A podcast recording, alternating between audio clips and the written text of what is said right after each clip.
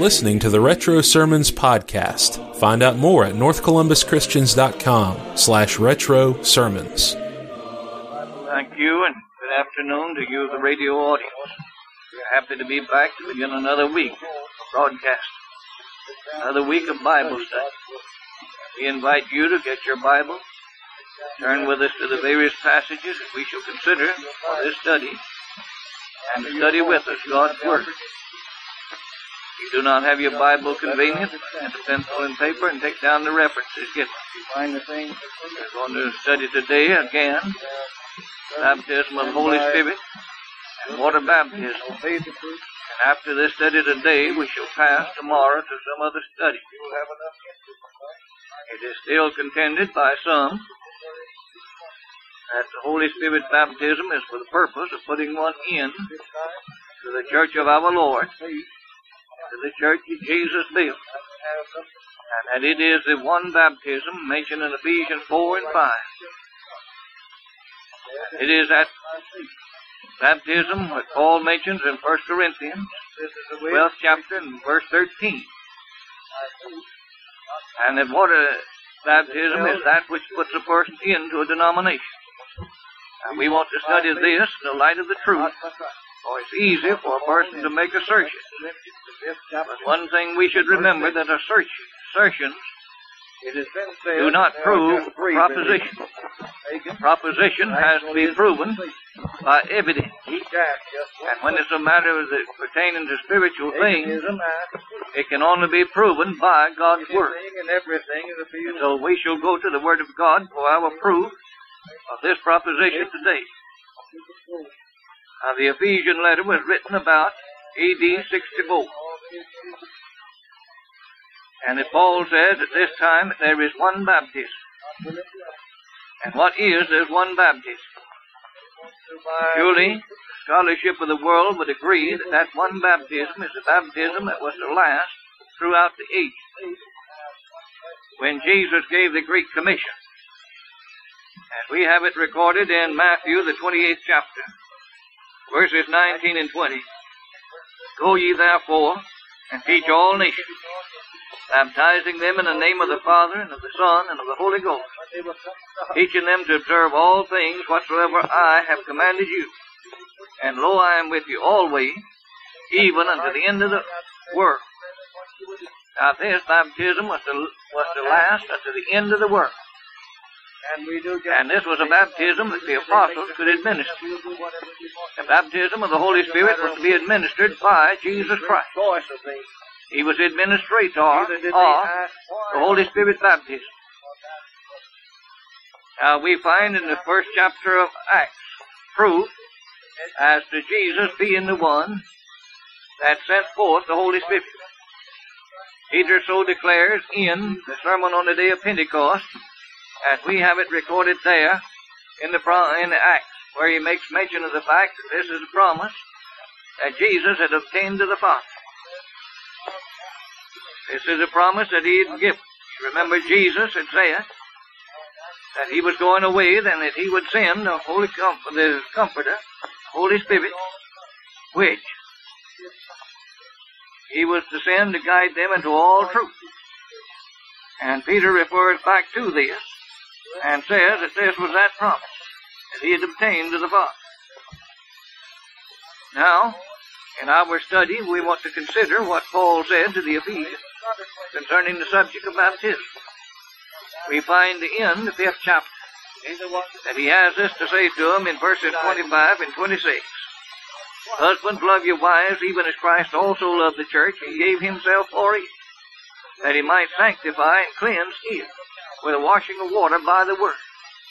So here, the church was to be cleansed by the washing of water with the word, or the washing with, that he might sanctify and cleanse it with the washing of water by the word.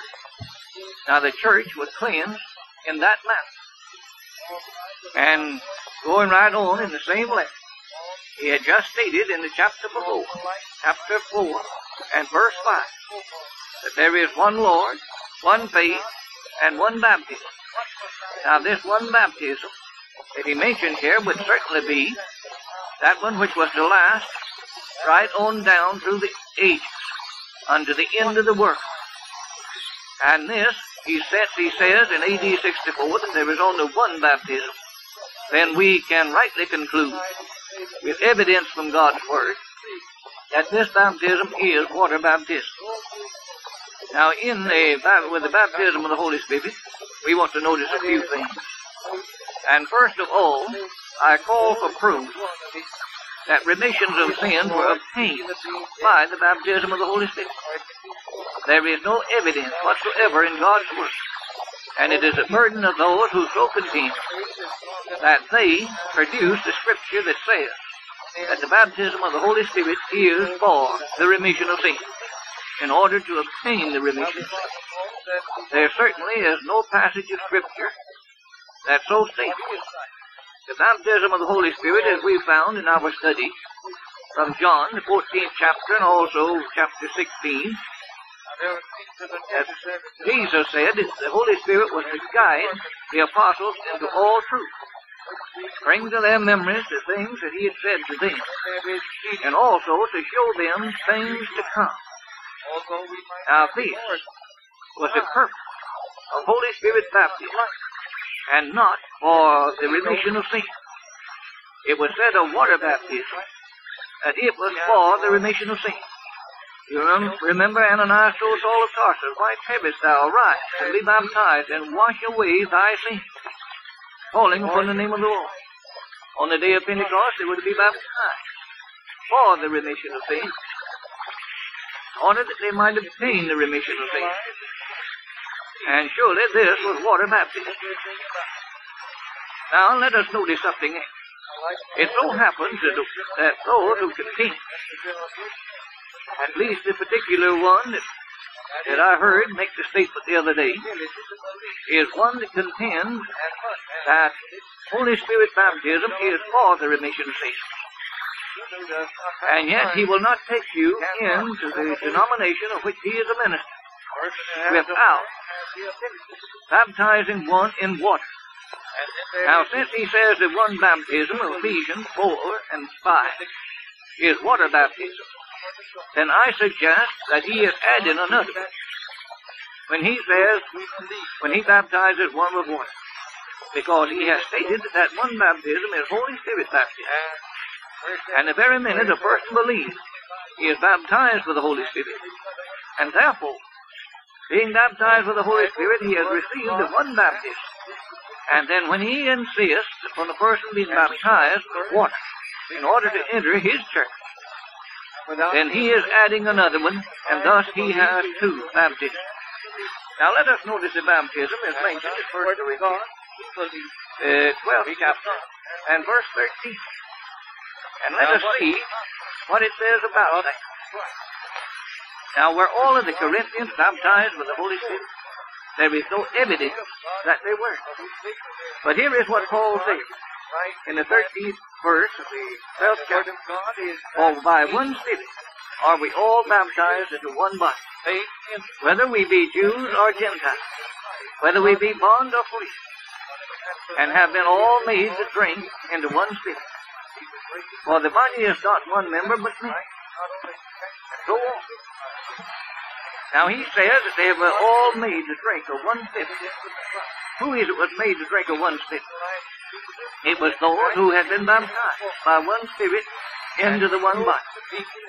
Well, now were these people who, if they had been baptized by the Holy Spirit, would it have been said of them that they were made to all drink of one spirit after being baptized by the Holy Spirit?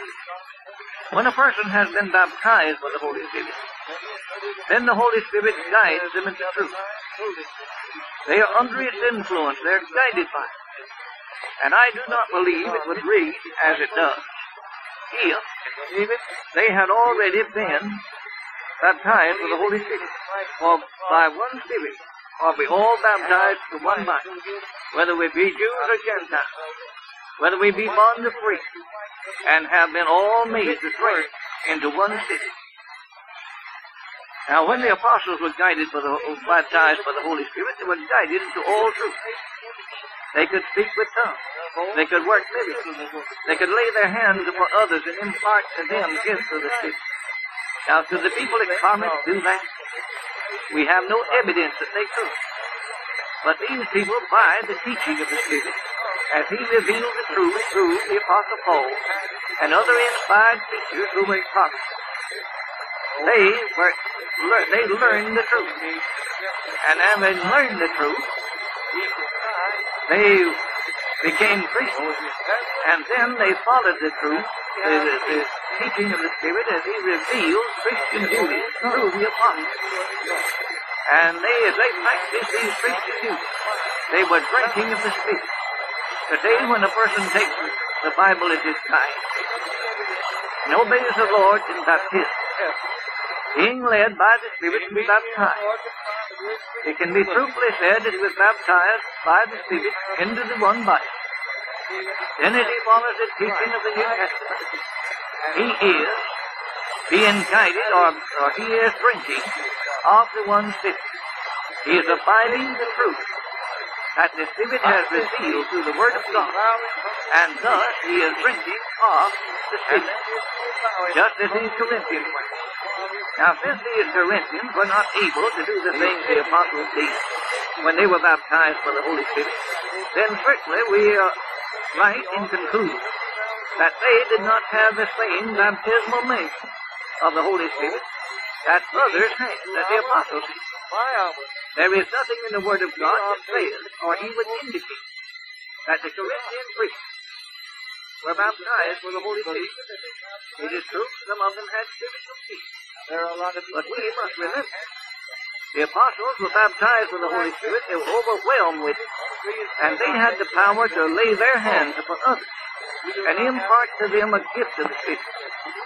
But no one on whom the apostles laid their hands that we have any record of was ever able to do this same thing. So there were different measures of the Spirit. In the third chapter of John, we find that Christ had the Spirit without measure. The apostles had it in the baptismal measure.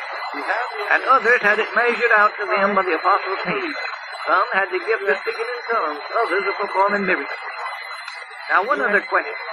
If the, uh, everybody in the days of the apostles who were baptized with the Holy Spirit had the ability to speak with tongues and perform miracles. Why is it, if all believers today are baptized with the Holy Spirit, they do not have the same power? According to the teaching that all saved people have been baptized with the Spirit was true, then all Christian people would be able to perform miracles, speak with tongues, and do the various things the early Christians did. When we have examined all of the evidence, we find that water baptism was the companion to the end of the world. And only two cases of baptism of the Holy Spirit is found in the Bible. And that was on the day of Pentecost, the apostles and the household of Cornelius found in the 10th chapter of Acts of the Apostles. We invite you to be with us tomorrow. And we return you now to your announcement.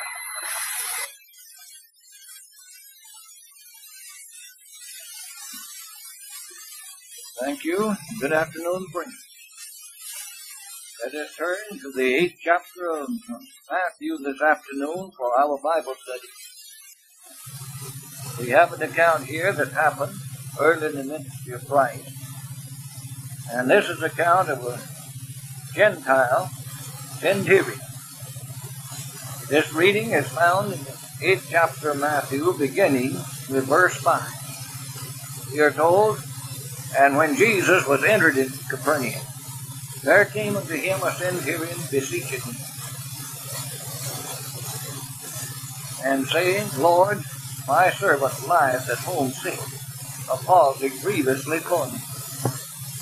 And Jesus saith unto him, I will come and heal him. The centurion answered and said, Lord, I am not worthy that thou shouldest come under my roof, but speak the word only and my servant shall be healed. For I am a man under authority, having soldiers under me. And I say to this man, Go, and he goeth. And to another, Come, and he cometh. And to my servant, Do this, and he doeth. When Jesus heard it, he marveled, and said unto them that followed, Verily I say unto you, I have not found so great faith. No, not in Israel. And I say unto you that many shall come from the east and the west, and shall sit down with Abraham and Isaac and Jacob in the kingdom of heaven. But the children of the kingdom shall be cast out into outer darkness, and there shall be weeping and gnashing of teeth. And Jesus said unto the centurion, Go thy way, and as thou hast believed, so be it done unto thee and his servant was healed in the self same hour. Here we have an account of a Gentile centurion being healed. A man, an officer in the Roman army.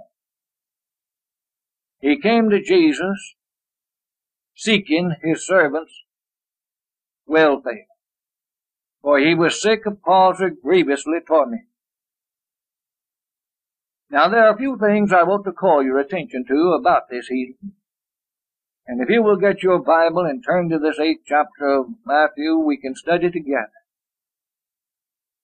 Jesus said unto him, I will come and heal him. A plain, positive statement. He didn't say to the centurion, I will come and heal him if your servant has faith.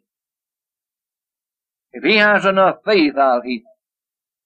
Sometimes today, men who claim to have the power to heal, they, when they fail, they say it's because of a lack of faith on the part of the person who is seeking the healing. But not so with this, on this occasion with the Lord, or on any other occasion with the Lord. He said, I will come and heal. The healing of this man's servant did not depend upon the faith of the servant.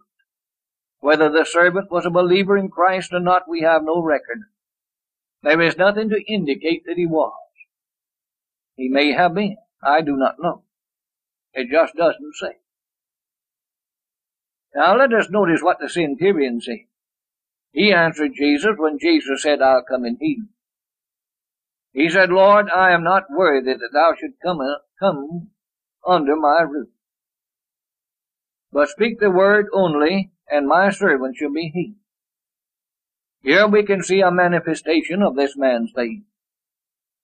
He was a man that believed that there was power in the word of Christ. There are many today who doubt, at least to some degree, the power in the word of God. There are those that would have you to believe that you cannot take the New Testament and learn the plan of salvation and do what it says and be saved.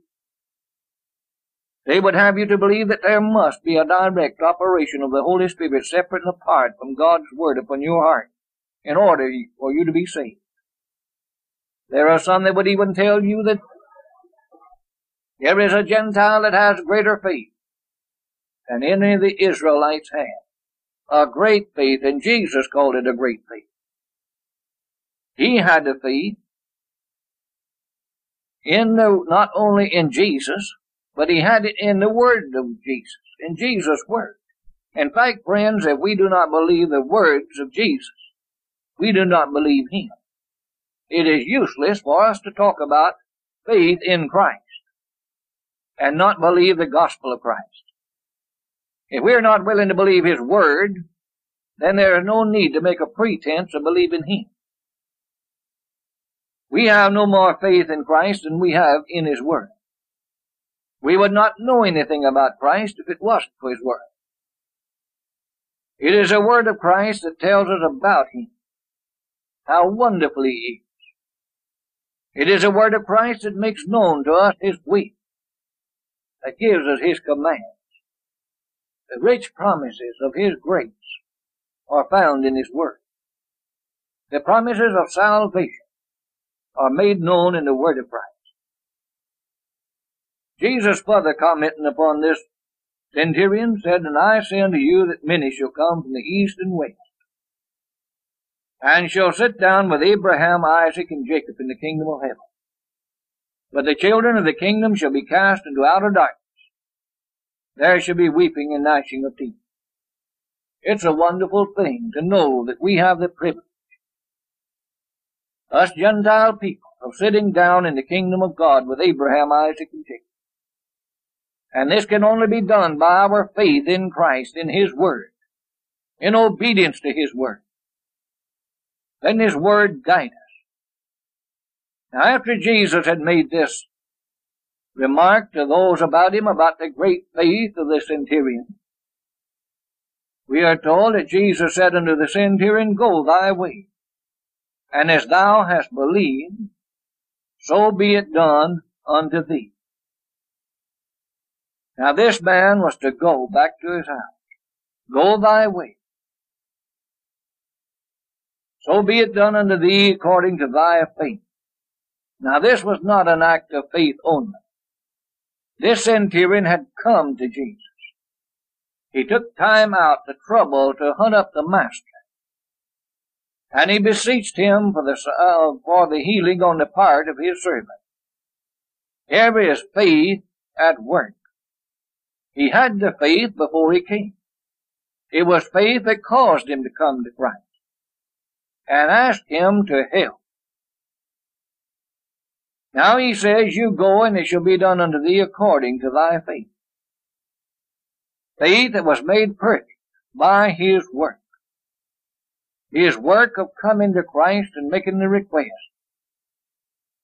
His faith that was made perfect in the things that he stated concerning the authority and power of Christ.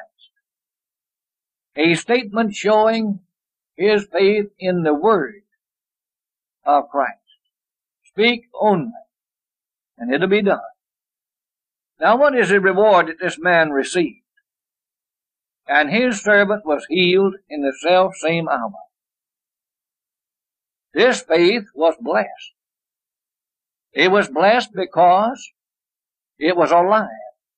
It was a living, active, obedient faith. It was blessed because it produced work. It produced something, fruit. There was a man that believed something about Jesus. He believed in Jesus. He believed in the authority of Jesus, in the power of Jesus. So he took time off from whatever he might have been doing and came to Jesus and begged him in the interest of a servant and asked that he heal now this was answered. He was, he was healed the self same hour.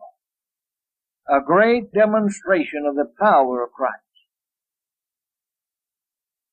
I have known of people with palsy going to would-be healers today. These people who claim to be able to heal. They came away with their palsy remained. But this man was healed the self same hour. He was grievously tormented with this palsy.